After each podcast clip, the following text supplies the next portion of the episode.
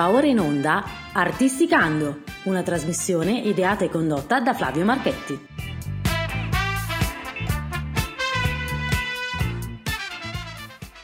Benvenuti, benvenuti cari ascoltatori di Artisticando. Oggi abbiamo un ospite italiano, uh, giovanissimo, ha 25 anni, ma eh, ci racconterà tantissime cose, tantissime cose della sua arte, ma soprattutto tantissime cose che m- mi hanno colpito leggendo, leggendo la, sua, la sua scheda. Ho qui davanti a me, e ce l'ho proprio qui davanti anche se su Skype, ovviamente come al solito, però è qui abbiamo lei. Ciao lei. Buonasera, buonasera, ciao, grazie per l'invito. È bellissimo stare qui. Sì, immagino che per chi fa il vostro lavoro, quindi il musicista, sia cioè, pesante perché immagino che poi all'uscita, quando si, quando si propone un brano e quindi l'ultima uscita ci siano 200.000 radio da fare, ci siano promozioni, televisioni, quindi deve essere anche abbastanza eh, faticoso per voi, però credo che sia il giusto prezzo che dovete pagare per poter fare ascoltare la vostra musica. Ascolta. Ah, sì, è anche, è anche, molto bello, devo dire, perché poi ogni intervista ha una sua, una sua, peculiarità, quindi si scopre sempre qualcosa di nuovo. Allora, intanto lei, 25 anni, perché 26, lei? Sì, sì. Scusami, 26, eh, non, non volevo... Non volevo Mettiamo, mettiamoci questo anno in più. Cioè, perché il nome lei? Che, scri- che l'ho letto, però mi piacerebbe che lo raccontassi tu. Ma lei perché diciamo che la, la, percezione che ho sempre avuto io nella mia vita è di avere più personalità. Due sono quelle un po' più evidenti. Una è decisamente troppo precisa, puntigliosa, pignola e ed è, mi ha accompagnato soprattutto in ambito lavorativo e mi accompagna ancora oggi sempre. Eh, e poi diciamo che invece l'altra, quella che io ho chiamato le, lei, no? l'altra me, eh, invece è una specie di, diciamo che è il momento in cui io faccio proprio venire fuori degli altri lati caratteriali che sono comunque molto più, più folli, più creativi, che si divertono, si lasciano andare completamente. Quindi ho proprio deciso di dare questo nome lei alla, all'altra personalità che viene fuori con la musica musica ed è un po' uno spazio creativo lei, eh, per questo ho scelto questo nome. Che è indicatissimo anche per la, per la, musica, perché la musica è uno spazio, anzi è lo spazio creativo. È lo spazio ec- creativo. Per eccellenza. Ascoltami, ti leggo una frase che ho letto nella tua scheda che mi ha colpito molto, soprattutto perché l'ha detto una, una giovane donna di 26 anni e, e, e non è scontato. Ascoltate attentamente. La cosa più importante per me è fare in modo che la gente che mi ascolta possa riconoscersi in un'emozione e, scop- mi viene da piangere, e scoprire che la musica altro non è che uno specchio velato della propria anima. Cioè, te adesso mi devi spiegare dove caspita l'hai tirata fuori questa frase qua.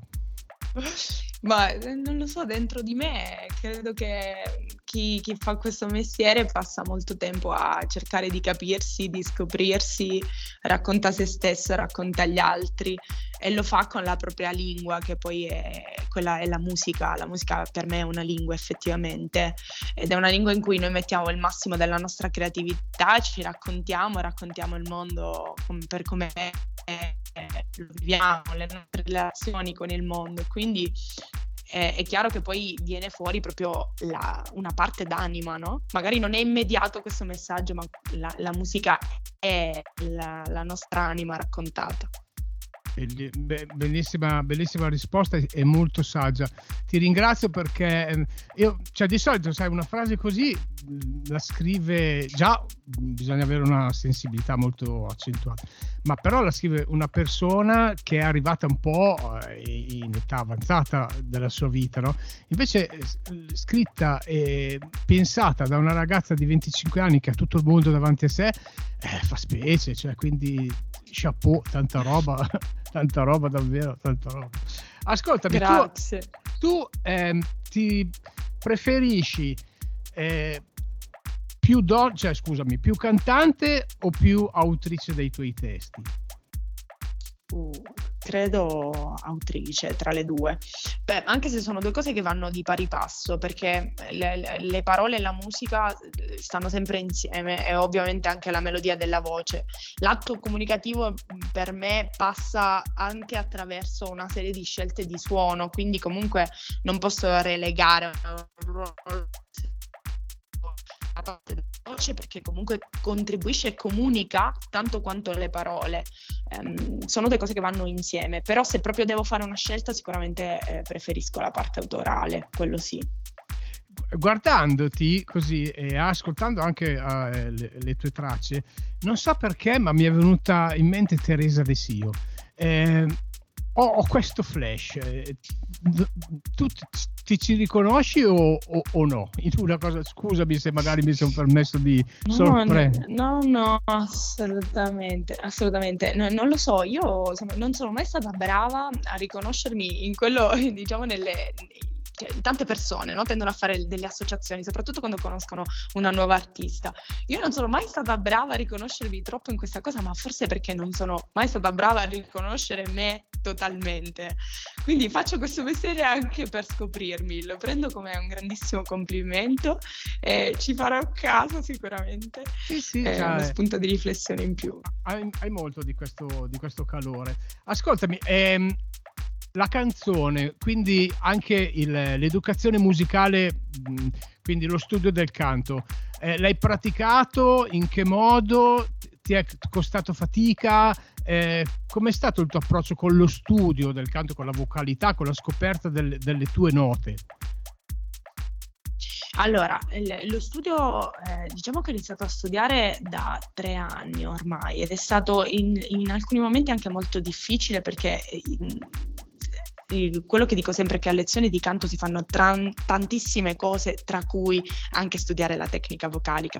E credo che sia una delle, de- delle ultime cose che si fanno, perché eh, bisogna avere prima tanta consapevolezza del proprio suono, del proprio strumento. Poi io ho anche avuto l'anno scorso dei problemi perché ho avuto un nodulo alle corde vocali che ancora, cioè, mi, ho ancora qualche residuo.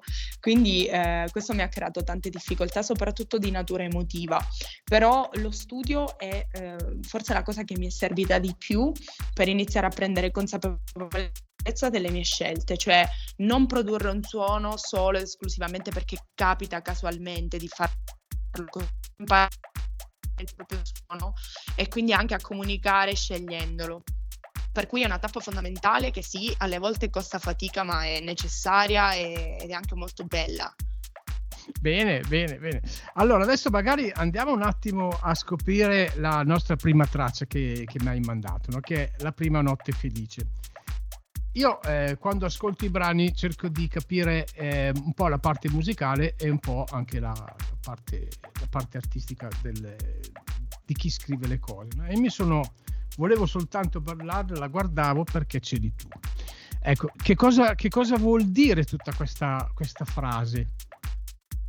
Ma allora, questa canzone un, racconta un, un, qualcosa che non si è mai realizzato, poi può essere una storia d'amore, può essere anche una situazione generica. Io rispondo con questa canzone, una canzone dei Baustelle, che è l'ultima notte felice del mondo. Eh, volevo scrivere la mia prima notte felice, che in realtà è que- questa immagine di una situazione che non si avvera mai e, e che appunto mi dà quasi la percezione di guardarla da fuori e secondo me è qualcosa di, di, cui ho anche parlato tantissimo con una persona a me molto cara, mi sembrava appunto anche di vivere l'immagine di questa cosa vedendola proprio dall'esterno, eh, cioè di questa conversazione, oltre di questa eh, storia, che poi non è una storia, però che non si realizza mai. Quindi ho raccontato una specie di sogno guardandolo dall'esterno. E questa introduzione di suoni che, sembra, che, che sembrano un MIDI file, sai, i canvas di una volta avevano questa introduzione, questi suonini tutti strani. Com'è stata la scelta? Cioè, perché hai scelto di cominciarlo così, il brano? Ma allora, intanto diamo subito i dovuti meriti a Fabio Arciglione, che è il mio produttore, con cui ho un rapporto strettissimo. E io e lui abbiamo fatto, de- nel, soprattutto nel primo EP, che è appunto il No Comfort, tra cui c'è anche la prima notte felice, abbiamo, delle, abbiamo sperimentato tantissimo. Per questa canzone abbiamo scelto di raccontare qualcosa che sia appunto in questo clima sognante, ma anche molto forte, un'emozione fortissima, cercando di giocare un po'. E quindi abbiamo deciso di creare questa specie di, contra- di contrapposizione tra la tematica del brano e, la, la, i suoni, per cui è nata così, ci siamo divertiti, abbiamo giocato tanto, questo è l'EP in cui abbiamo sperimentato di più perché primi lavori. Si, eh, sente, un gioco. Si, ecco. sente, si sente moltissimo eh, la parte del divertimento all'inizio, è tutto a destra, poi va a sinistra, poi arriva, arriva, in mezzo, cioè, è, molto, è, molto, figo questa cosa. Allora, guarda, facciamo è un po' cosa. isterico. facciamo una cosa, ce l'andiamo ad ascoltare, eh? questa è la prima traccia che ci propone lei ed è la prima notte felice. Ad Artisticando abbiamo graditissimo ospite lei.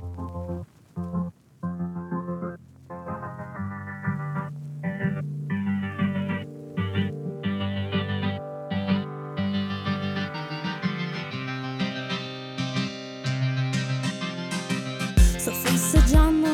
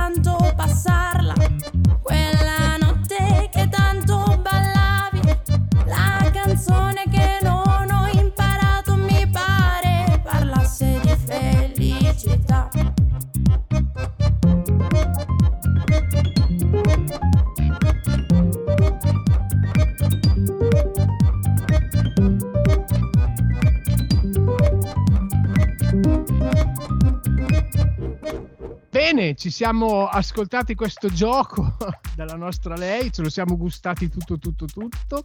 Ascoltami, tu sei calabrese, emigrata, sì. emigrata per modo di dire, andata a vivere a Perugia perché?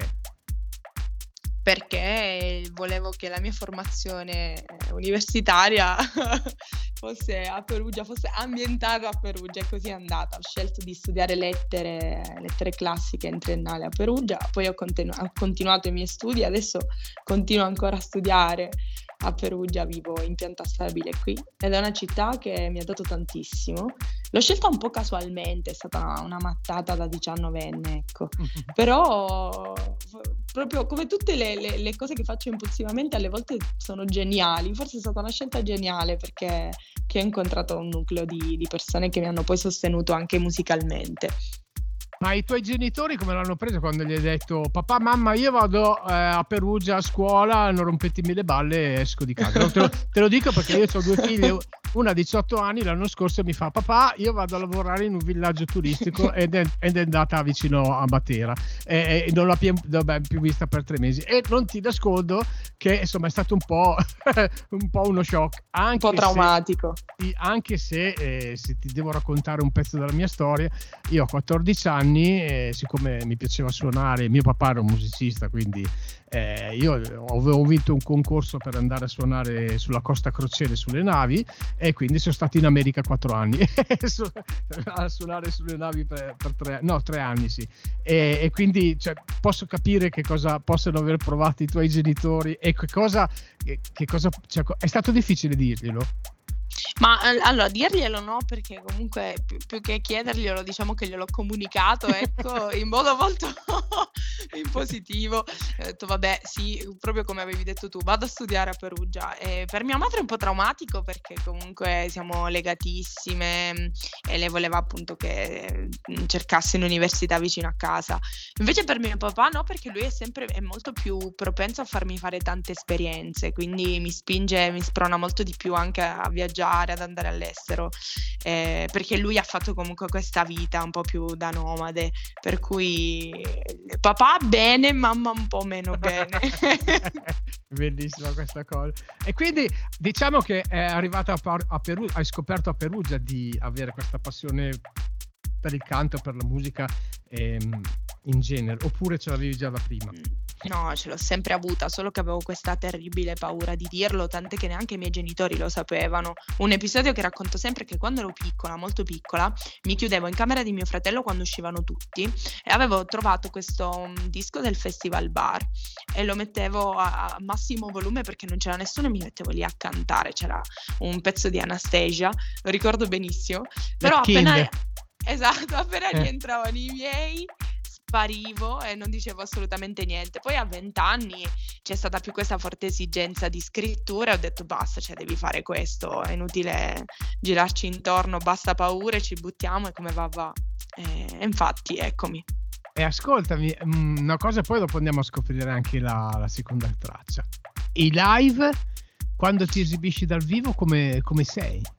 Ma come so allora, ehm, devo dire che sto facendo esperienza di di gestione del palco adesso, quindi ancora timida. Non sempre, delle volte mi scateno, ma qualche volta sono timida e, mhmm, si sente che ancora spesso mi trema la voce. Per tante persone questo è il punto di forza, perché ovviamente arriva tutto l'impatto emotivo. Però secondo me ancora devo devo fare tanta, tanta esperienza di gestione del live. Mi diverto, ehm, c'è tanta carica, tanta emotività, ma devo ancora imparare a canalizzare tutta questa energia in una direzione più, più chiara, più precisa. Sai cosa? Eh, quando incontro eh, gli artisti come te, no? che eh, sono alla ricerca del loro spazio in questo mondo incasinatissimo che è la musica, no?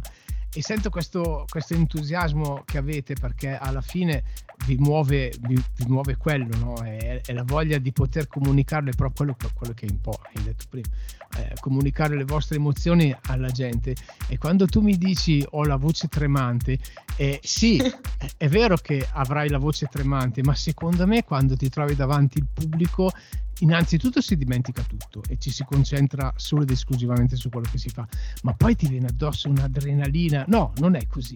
Sì, assolutamente, ma infatti è proprio quella che va controllata alle volte, perché così tanta, ci sono dei palchi così, eh, cioè, a cui tieni così tanto che veramente va gestita quel tipo di energia. Io non riesco a gestirla sempre, però sì, cioè, con molta onestà lo dico, perché è inutile dire, dire il contrario. Eh, ovviamente sul, sul piano emotivo in questo modo arriva tanto, tantissimo e questo è vincente da un certo punto di vista. Sul piano, de- ad esempio, della tecnica di voce, eh, valutare le mie performance live e le mie eh, performance eh, normalmente, cioè sì, si sente una differenza di, dovuta proprio al fatto, alla respirazione, alla, alla voce che trema. Poi certo. è bello lo stesso, ecco. Certo. Invece la, la, l'esperienza in studio, quando hai registrato, che ti sei sentita per la prima volta la tua voce in cuffia e ti sei, sen- ti sei sentita per la prima volta registrato, com'è stato l'impatto? Io, ad esempio, eh, la mia voce non la riconosco mai, no? cioè, non riesco mai, no, io non sono quello lì, invece no, sono proprio io. Per me, stranamente, è andata bene, è andata bene, cioè, stranamente non ho avuto questo impatto traumatico. E infatti, anche, anche Fabio me l'ha detto: che strano che non ti, non ti ha fatto nessun, nessuno strano effetto. Non lo so, forse perché ero abituata a registrarmi e poi risentire eh, l'audio, non è stato così traumatico. Anzi, in studio devo dire che sono molto a mio agio. Bene, vorrà dire che ti useremo come turnista per fare dei cori, dei jingle che ogni tanto facciamo per la nostra radio. hai, hai, tra parentesi anche un, eh, un, modo di ridere molto, molto, molto bello. Mi piace, mi piace tantissimo. Grazie, grazie. Sì, sì, mi piace proprio tanto. Allora, invece adesso andiamo a questa canzone eh, No Comfort. No, io nelle mie, nelle mie, nei miei appunti mi sono scritto, vabbè, innanzitutto... Eh, una parte molto rock con, eh, che sembra eh, un, perché poi a, a, un certo punto c'è lo starter del batterista che dice one, two, three.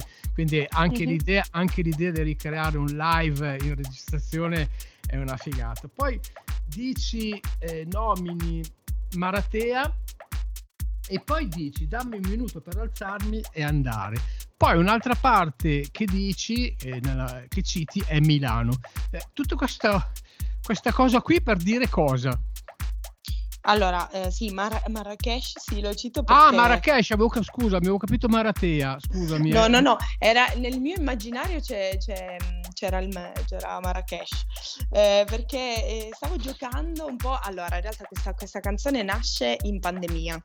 Mm. Quindi eh, in pratica ho, ho, vissuto il trauma di chi è rimasto incastrato a casa, eh, detto mm. proprio, proprio, sinceramente. Io invece ho vissuto il trauma di chi è stato quasi sei mesi bloccato in casa e due settimane in ospedale e ho visto qualsiasi cosa. Quindi, eh, esatto, esatto. È stato un momento, un momento, difficile per tutti quanti. Io ho trovato da una parte, poss- cioè, ho avuto la possibilità di scrivere tanto, quindi per me inizialmente è stato bellissimo. Dall'altra eh, cioè, mi sono messa a riflettere su delle cose che mi succedevano eh, durante la pandemia e non solo, quindi questa eh, specie di incapacità di agire in alcune situazioni e l'ho voluta raccontare proprio in questo modo, in questo modo qua. Ehm, quindi questa, questo racconto del, è un po' il rapporto con un limite, no? Il limite in questo caso d'azione, eh, l'ho raccontato anche in questo modo, giocando, quindi si fantastica su questi luoghi che non si raggiungono, si rimane immobili. Mm-hmm. Ah, bello, interessante, interessante. Eh, poi, quando invece Milano co- cosa c'entra con, eh, con tutto ciò? Milano, guarda, ti, ti, dico la verità, non mi ricordo il punto in cui, in cui parlo di eh, Milano, perché ne scrivo così tante. Ah, che a un certo punto mi perdo anch'io. Allora, uh, uh, dammi un minuto per alzarmi e andare, invece che cosa, che cosa vuoi? Ah, ma forse, forse um, per lasciare il divano e fare ah, di... Madonna, io sono sordo allora. no, infatti, infatti mi ricordavo di non aver parlato di Milano, anche perché la odio Milano. No, sto scherzando, è bellissima. Io sono di città... Milano, eh, te lo comunico. Eh, no, è una città bellissima, ma è una città molto stressante e quindi c'è, tan- c'è tantissima, tantissima, gente, c'è un ritmo molto alto, quindi per me è difficile da, vi- da vivere. Comunque, no, sì, racconto questa, questa, dammi un motivo per alzarmi e andare proprio perché eh, c'è questa fase di immobilità attività di mobilismo, direi, eh, in cui non, non, non, non, riuscivo proprio ad agire, a, anche a, passavo le mie giornate inutilmente. Eh, ho deciso di raccontarla questa cosa giocando anche perché so che molte persone invece eh, la vivono male.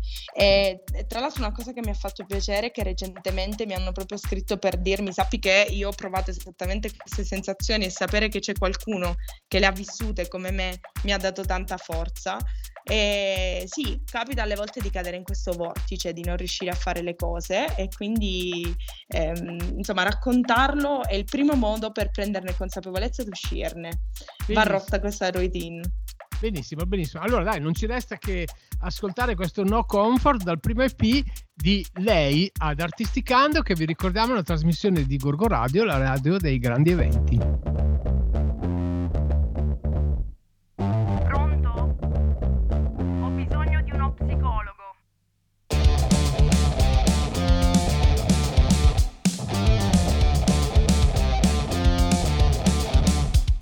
Passare le ore qui asfissiante Preferirei perdermi tra i vicoli affollati Tra le case di Marrakech. Sono indecisa se lavorare, studiare, pulire Far di tutto per sentirmi una persona diligente. Poi mi perdo a fissare le righe del pavimento Lanciare una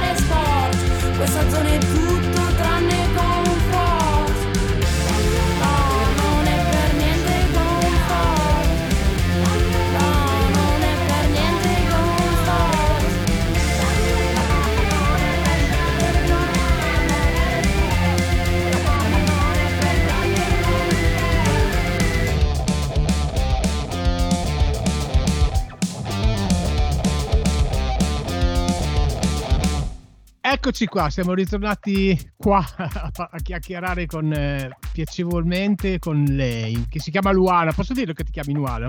Perché- Certo, certo, sì, sì, lo puoi dire assolutamente. Ascoltami, eh, dunque tu nasci in Calabria, ragio- regione difficile ma regione, regione bella. Che cosa, cioè se tu dovessi fare uno spot per la tua regione, che, come, la define- come la definiresti?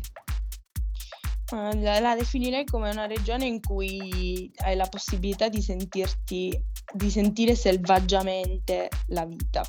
Ecco. Però, bella, bellissima. Secondo me ti contatterà l'ente del turismo per questa cosa. Beh, belli- no, è, È possibile. È bellissima questa cosa qua. Eh, eh sì, eh, è un amore, è una dichiarazione d'amore della tua terra che ci, che ci sta, che ci sta. Nei tuoi viaggi e nei tuoi live, ehm, che rapporto hai con le persone che ti vengono ad ascoltare e che ti magari, magari ti avvicinano alla fine del concerto e ti chiedono cose? Tu come ti rapporti con loro? Ma a me piace tantissimo parlare a fine concerto perché posso anche avere un feedback immediato, quindi ascoltare anche se ci sono delle, delle critiche. Di solito mi trovo a conversare sempre eh, tanto sulle, sulle parole, cioè le, le Mm. persone ho notato che sono affascinate dai testi, in, in particolare mi chiedono delle cose, comunque mi dicono guarda, sai, anch'io ho vissuto questa cosa qui. E per me è molto bello, cioè passo volentieri del tempo, soprattutto a fine live, quando comunque c'è appunto il calo dell'adrenalina, no? Quindi mi posso rilassare, chiacchierare. Ehm, trovo che sia bellissimo, mi diverte molto, e- è, è molto piacevole più che divertente, rilassante. tu fai live con una band oppure ti esibisci con... eh, cioè, co- com'è il tuo live?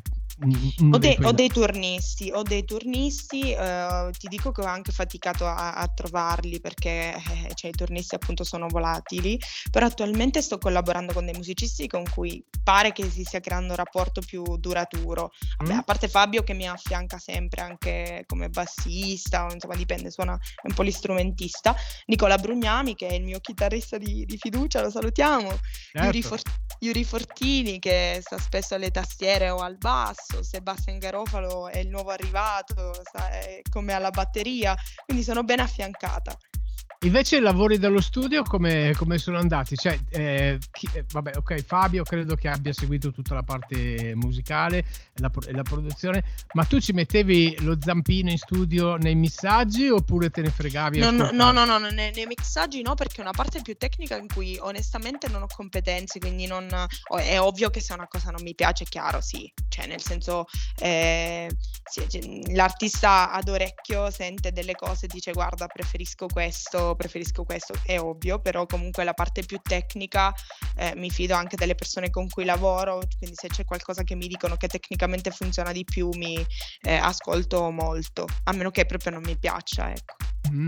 E poi quando vai in giro a fare le serate, vai in giro con, la, con l'attrezzatura tua o ti affidi ai service locali, quindi anche alle cure del fonico di sala? Cioè, come, come, funziona eh, dip- per te? Dipende, dipende. Eh. Cioè, se ci sono serate molto piccole, ci siamo, cioè, ci siamo trovati a, anche a cantare con una piccola cassa in condizioni disastrate ed è stato comunque, comunque dai, cioè, si fa tutto. Poi dipende, quando ci sono dei festival invece più grandi, fortunatamente ci sono dei fonici che vengono messi a disposizione dalle, dalle strutture. Eh, cioè, di solito un, un live ben organizzato uh, ha un service, cioè il locale che mette a disposizione un service. Il mio chitarrista è anche un fonico, Fabio è anche un fonico, quindi loro cercano, quando siamo uh, scoperti, sono loro ad occuparsi di questa parte. E qua vedo che hai fatto il Summer Day Music Fest e, e insomma è, è, quello è stato un, un bel evento immagino. No? Sì, sì, è stato molto molto bello, è stato tra l'altro uno dei miei primissimi palchi a Fondi e eh, veramente bellissimo. Poi, tra l'altro, Franco Iannizzi, che è l'organizzatore, è una persona molto appassionata che ci ha fatto fare anche due giornate di formazione intensa e l- l'ho apprezzato tanto. Eh, abbiamo conosciuto un gruppo di artisti con cui sono ancora in contatto, un bel clima di collaborazione. Eh beh, guarda, la musica per queste cose qui è, se è fatta da personaggi seri, perché poi purtroppo a volte fa anche degli incontri che non, che non sono molto eh, seri. Però se incontri, se incontri le persone giuste, questo, questo, è il lavoro più bello del mondo. Io l'ho sempre sì. io l'ho fatto, fatto, per 30 anni. E per me è, rimarrà e rimane il mestiere più bello del mondo. Purtroppo eh, non tanto protetto e quindi dalla pandemia in poi riprendere l'attività musicale per quelli che dovevano farlo di lavoro è stata difficile. Adesso vedo che tanti tour sono ripartiti, anche tanti miei amici. Adesso proprio ieri è ripartito il tour di Gianni Morandi e c'è Luca Colombo che è il direttore artistico, che è un personaggio fantastico. Che è, sono stati tutti un pochino fermi in quei tre anni lì e tutti hanno sofferto di questa cosa. Questi grandi, cioè, turnisti tipo Luca, tipo eh, Lorenzo Poli che suona con, con, Renato Zero, cioè loro bene o male facevano le session in, eh, in, eh, in, chat e tutte queste cose, quindi riuscivano a barcamenarsi, però c'è tanta gente che ha dovuto proprio cambiare. È affaticato. Tanti service che hanno chiuso, tanti service che hanno dovuto vendere, quindi insomma quei tre anni lì per la musica sono stati, sono stati brutti, però dall'altra parte come dicevi giustamente tu, per chi aveva voglia di mettersi in gioco e scrivere, sono stati molto creativi perché bisognava stare in casa e quindi eh, certo. ci, si, ci, si, concentrava tanto, tanto, su questa cosa, insomma. Sì, una fase di raccoglimento per la composizione sia musicale che insomma di, dei testi. Sicuramente c'è stato tanto tempo a disposizione e tanto tempo per riflettere, per cui se sfruttato bene poteva avere i suoi vantaggi. Capisco che è un settore che è stato anche ignorato, eh, quindi sì, ci sono stati dei problemi tante persone hanno dovuto appunto cambiare lavoro, questo è qualcosa di, insomma, che andava valutato, andava gestito diversamente sicuramente. Certo, ascoltami un attimo, e questa ossessione dell'immagine che c'è nel, nella canzone di Zirconi, come la eh. spieghiamo? Eh Come la sfida? Zirconi è, è, è, la mia figlia prediletta, ecco, è la canzone è una canzone che racconta il rapporto con l'immagine e per chi insomma è figlio della cultura dell'immagine, la generazione in cui tutto è legato a quello che si vede, video, eh, eh, penso che eh, possa essere un, una, una, bella batosta come canzone. Io ho subito in parte questa, questa, questo voler essere perfetta eh, anche se poi non ci riuscivo, non ci sono mai riuscita perché non sono una persona né, sono una persona molto semplice, quindi né una persona che si tocca tanto che è sempre lì a perdere tempo, però ho subito purtroppo ehm, questa, questa, fase in cui cercavo, ricercavo la, la perfezione. Sì. E, sì, sì, sì, sì, sì, sì. Ma cioè, quindi la frase che tu dici non smetti mai di volere tutto a posto e che il tuo viso sia perfetto è riferito proprio a questo? Ah, anche, anche, sì, sì, sì, ma non soltanto, cioè sì, l'immagine in toto, anche un'immagine non propriamente fisica, sì estetica, ma non solo, cioè l'immagine proprio che dai agli altri, il volere a in qualche modo adeguarsi a un qualcosa che gli altri si sono, a qualcosa che gli altri si aspettano da te. E ah, questo ah, sì. Quel, sì, l'ho ah. subito un po', ma insomma, come ma dico c- sempre, la musica aiuta a capirle le cose e quindi anche a superarle scusami se, se frugo nel, nel, tuo intimo, però è una cosa che mi incuriosisce. Cioè, adesso voglio dire, vedendoti, eh, sei molto carina. Eh, non, non vedo cioè, che cosa dovevi dimostrare, scusa. Eh. Ma, se, ma guarda, guarda, che in realtà cioè, eh, io sono una, una grande insicura ah. e l'insicurezza alle volte passa anche per, per delle fasi, come dire, narcisistiche, perché eh, si cerca appunto di dare anche un'immagine di sé forte, eh, che poi in realtà non corrisponde a realtà eh, non esiste. Eh, questo è un qualcosa che eh, nella, nella, mia generazione è stata accentuata dalla cultura dell'immagine e a, può creare dei problemi, sicuramente. Quindi io, tra parentesi, quando mh, mm, mi hanno mandato le tue foto, eh, le, le, ho, le, ho, guardate no? e non ce n'è una quali, nella quale tu sorridi. Io mi, mi sono chiesto, son chiesto, ma perché non sorride questa ragazza? No, questo è perché io tengo fede a un principio che è quello di far venire bene le foto, cioè se una foto deve venire bene devi fa- farti scattare per come in quel momento ti senti, quindi se io mi mettessi in posa allora verrebbero fuori delle belle foto sorridenti. Siccome io magari in quelle foto ero tranquilla, ho deciso di farmi scattare per come per i pensieri che avevo in testa e sono una persona che ha questa vena un po' riflessiva sempre, quindi eh, viene fuori anche nelle foto. Non sono triste ma non sorrido in queste foto. Ecco ecco.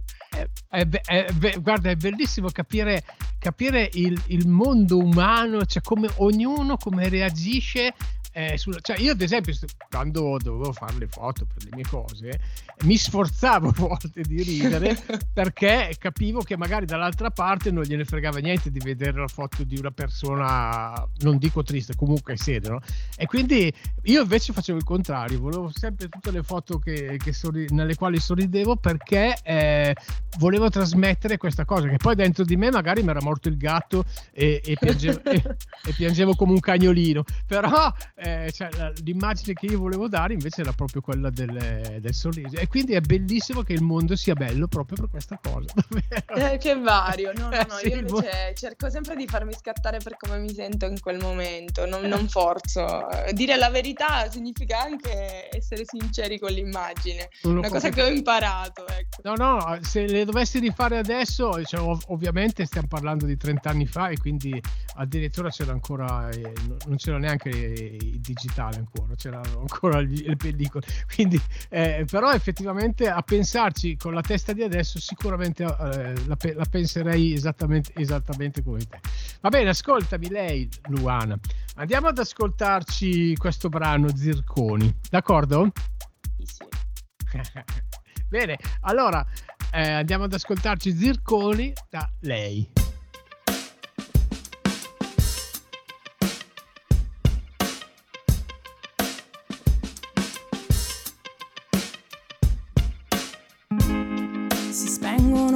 Pensieri come fossero fumo, consumati sotto il fuoco per il tempo di un respiro. Stringo le braccia, chiudo tutto lungo i fianchi per difendermi dal mondo, per proteggere i miei spazi. Non smetti mai di volere tutto a posto, ogni cosa sia un progetto, che il tuo viso sia perfetto.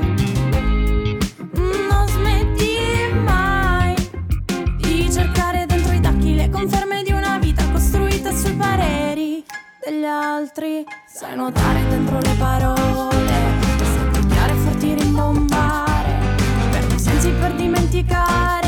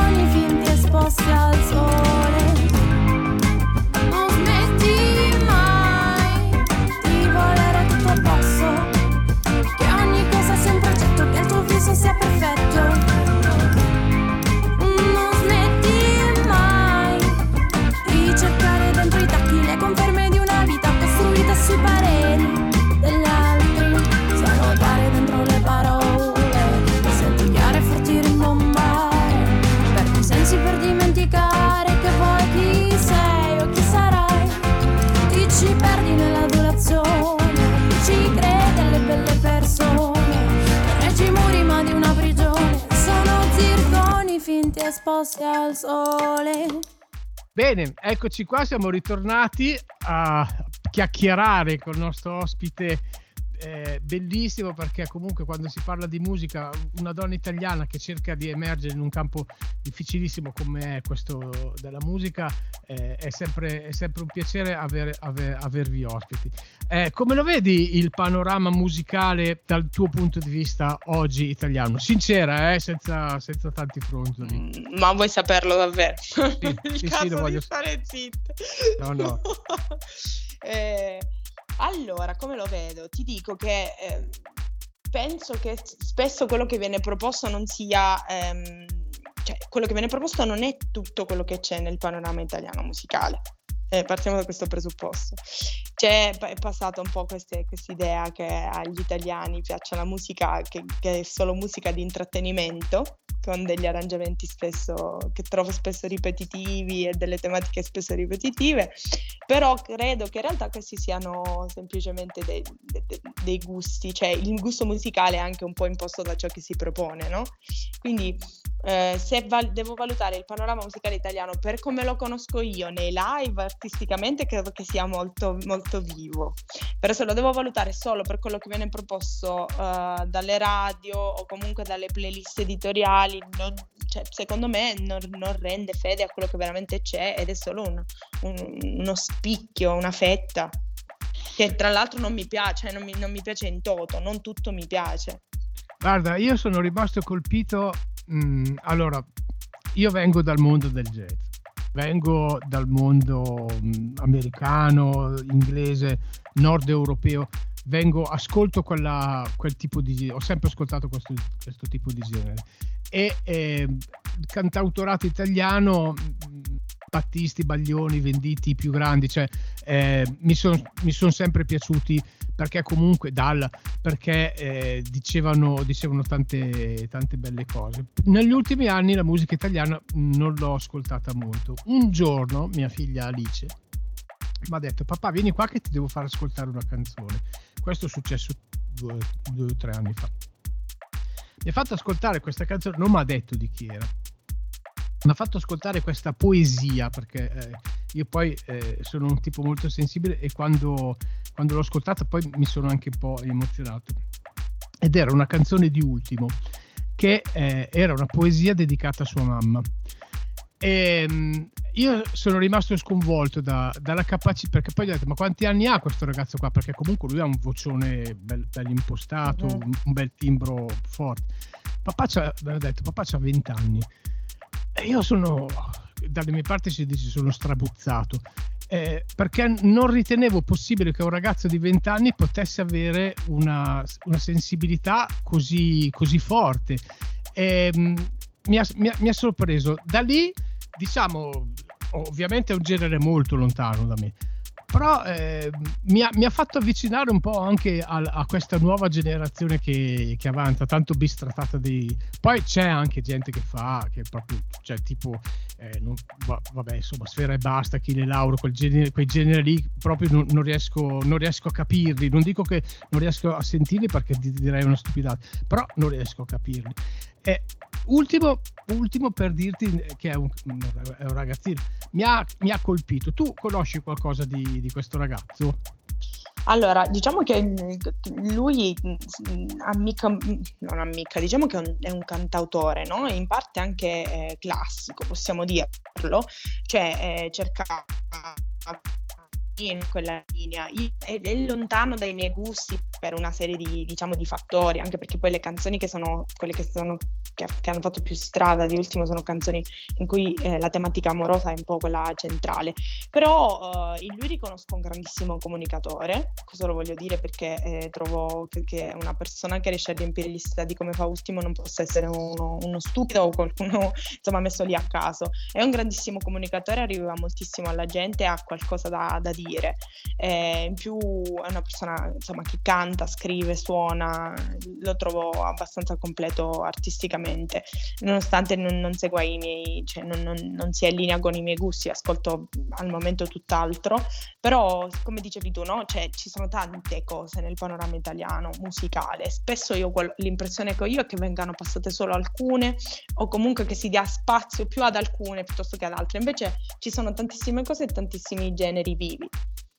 No, no, sono completamente d'accordo, anche perché io ormai sono già, eh, questa è la quarta, quinta stagione che faccio questa, questa trasmissione e mi capita di sentire ti dico spesso, tante volte, tante volte, alcune poche volte no, ma tante volte mi capita di sentire roba molto, molto, molto interessante che nulla ha da invidiare alle grosse hit che arrivano, ma da to- sotto tutti i punti di vista tecnico, eh, di, di, comunicazione, cioè davvero voi, voi eh, scusa, passami il termine, piccoli artisti, a volte fate dei capolavori che secondo me eh, se, se, davvero riusciste ad arrivare nelle grandi mayor sareste portati da, con, con, le limousine ai concerti, perché dite e scrivete delle cose che sono, che sono tan- tantissima roba.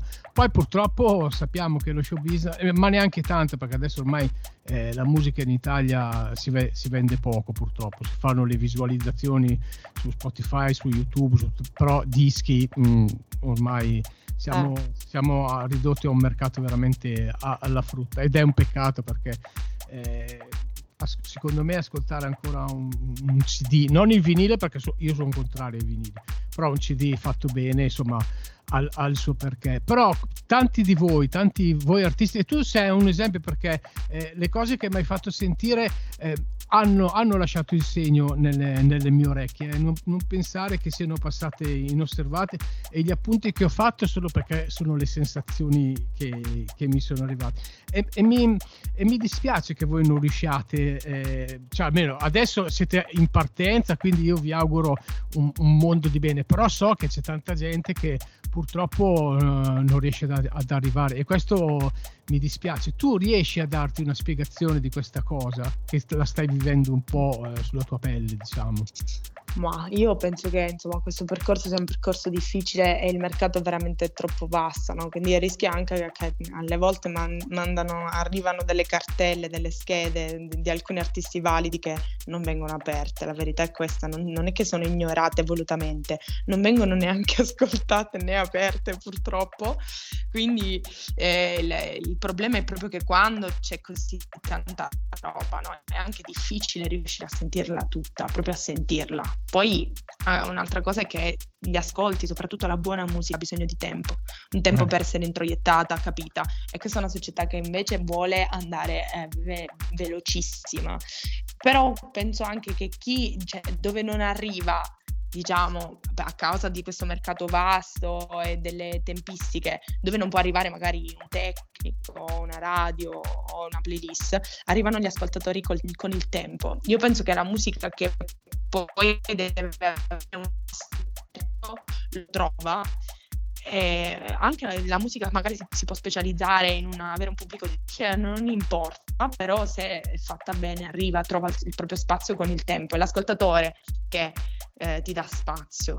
Certo, vorrei citare la frase di questa ultima traccia che andiamo a sentirci adesso che si chiama UUAA e, e, quella, e dice siamo tutti senza meta, viviamo come le scimmie. Ed è, secondo me è, è, un po' proprio l'incipit de, della, della, della, della, nostra vita. No? Tra parentesi eh, c'è questa bellissima idea di questa chitarra spagnoleggiante che dà, dà profondità da morire in, in, in questa canzone. Come, come è venuta questa cosa qua, questi, l'idea di questo brano e, e l'inserimento di questa chitarra? Allora, diciamo che dopo il primo EP, che quello che abbiamo sentito, abbiamo fatto veramente un passo in avanti, no? Quello è stato l'esperimento. Adesso bisognava andare in una direzione che, che era un po' quello che, che, mi, che, ci voleva, una direzione chiara, una direzione artistica eh, più definita, eh, che comunque fosse coerente con la mia voce, con i miei testi. E io penso che queste sonorità mi stiano molto bene Fabio mi ha aiutato tantissimo a trovare una casa alle mie canzoni, perché le, le canzoni nascono in questa versione acustica e poi devono avere una propria casa per essere eh, date in pasto al pubblico. E questa, questa idea delle chitarre spagnoleggianti secondo me rispecchiano molto la mia personalità, richiamano la Calabria in parte, richiamano il folk della Calabria e allo stesso tempo eh, mi si addicono molto eh, anche per, per i suoni della mia voce. Quindi questo cambio è dovuto al fatto che c'è stato un percorso di maturazione generazione adesso nelle prossime canzoni si, insomma, si sente, si sente nella caduta di Lucifero e si sente in UAA che sono le prime due canzoni di questa nuova era diciamo musicale. E proseguiremo così. Che bello. E quella frase voglio un mondo che mi guardi e forse sono trasparente che, che Quella fa? frase è la frase in cui questa generazione di cui parlo nella la, la, generazione di cui parlo nella canzone, che è la mia e sono le generazioni più giovani della mia, quindi sono più generazioni, eh, che si presentano come delle generazioni di massa, senza un'identità, invece fa capire che un'identità ce l'ha, è solo che è stata inascoltata, vuole essere guardata, è solo un richiamo d'attenzione molto forte chiaramente è meravigliosa. Eh, in, in, poche parole hai fatto uno specchio molto veritiero della, della vostra generazione. Io alla vostra generazione auguro ogni mondo di bene perché la vostra generazione è una, una generazione difficilissima. Viene da un post, post 2000, post 90 e, e poi post pandemia. E da, voi avete avuto una sfiga i- incredibile. Incredibile. Però, sì, però, io sono convinto che proprio da questa cosa, perché vedi, voglio un mondo che mi guardi, forse è, un, è, un, è, una richiesta, una richiesta fortissima di, di, di identità e non deve assolutamente passare inosservato questo messaggio. E spero che eh, artisticando che è la mia piccolissima trasmissione, serva a buttare un, seme, un semino in questo, una goccia in questo oceano davvero difficile che, che è la vita. Eh, Luana, siamo arrivati alla fine del nostro incontro. Io, come faccio di solito, lascio il microfono due minuti qua- nel quale tu puoi dire tutto quello che vuoi, quindi i tuoi canali, eh, i, tuoi, i, tuoi, social, tu- tutto, lo chiamo, lo chiamo lo spoiler Marchetti. ok. Di, di tutto quello eh. che vuoi e poi ci salutiamo. Allora, io intanto ti ringrazio, ringrazio te, ringrazio Adila Sala che insomma, mi sta seguendo con l'ufficio stampa in diffusione, Fabio che insomma è la mia ombra e, e questo insomma, uso questo tempo per ringraziare voi intanto. Poi spero che gli ascoltatori che seguono, seguono la, il tuo programma possano mh, seguire anche tutto il mio percorso artistico e spero che si appassionino a quello che, che faccio, a quello che dico. E mi, mi trovate come lei su tutti i digital social Eh, su, su, Facebook come lei e su Instagram come lei non trova Luana, che è un po' la frase della mia vita. e, e, e, niente, per il resto buona musica, ecco, buon ascolto. Questa è l'unica cosa che mi sento di dire. Bellissimo, grazie. Hai mandato un messaggio meraviglioso a tutti i nostri ascoltatori. io ti saluto, ti abbraccio anche se virtualmente, preferirei farlo fisicamente, però capisco Grazie. Mi, Milano-Perugia è un po', è un po' difficile trovarci. ti abbraccio forte, ti auguro un mondo di bene davvero e spero che il prossimo lavoro è di averti ancora, ancora qua con me. Eh? Ah, sicura, sicuramente, lo prendo come un invito, è già accettato. Grazie, un abbraccio. Bene, allora noi salutiamo lei che cerca Luana eh, con questo uh, uh, ha, ha. Vi ricordo che Gorgo Radio è la radio dei grandi eventi. Buonanotte a tutti.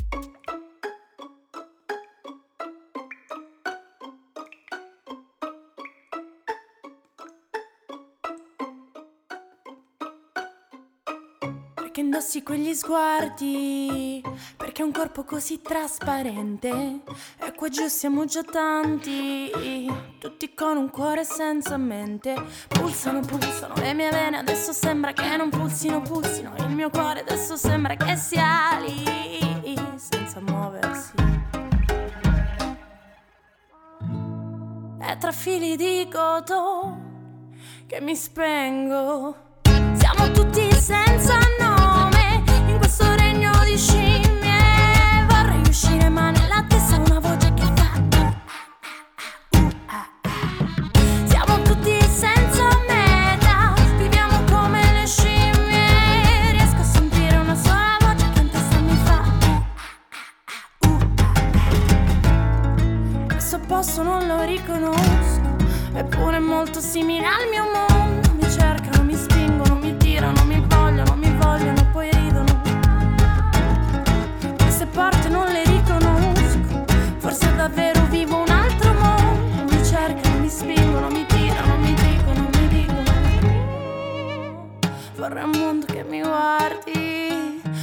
sono solo trasparente.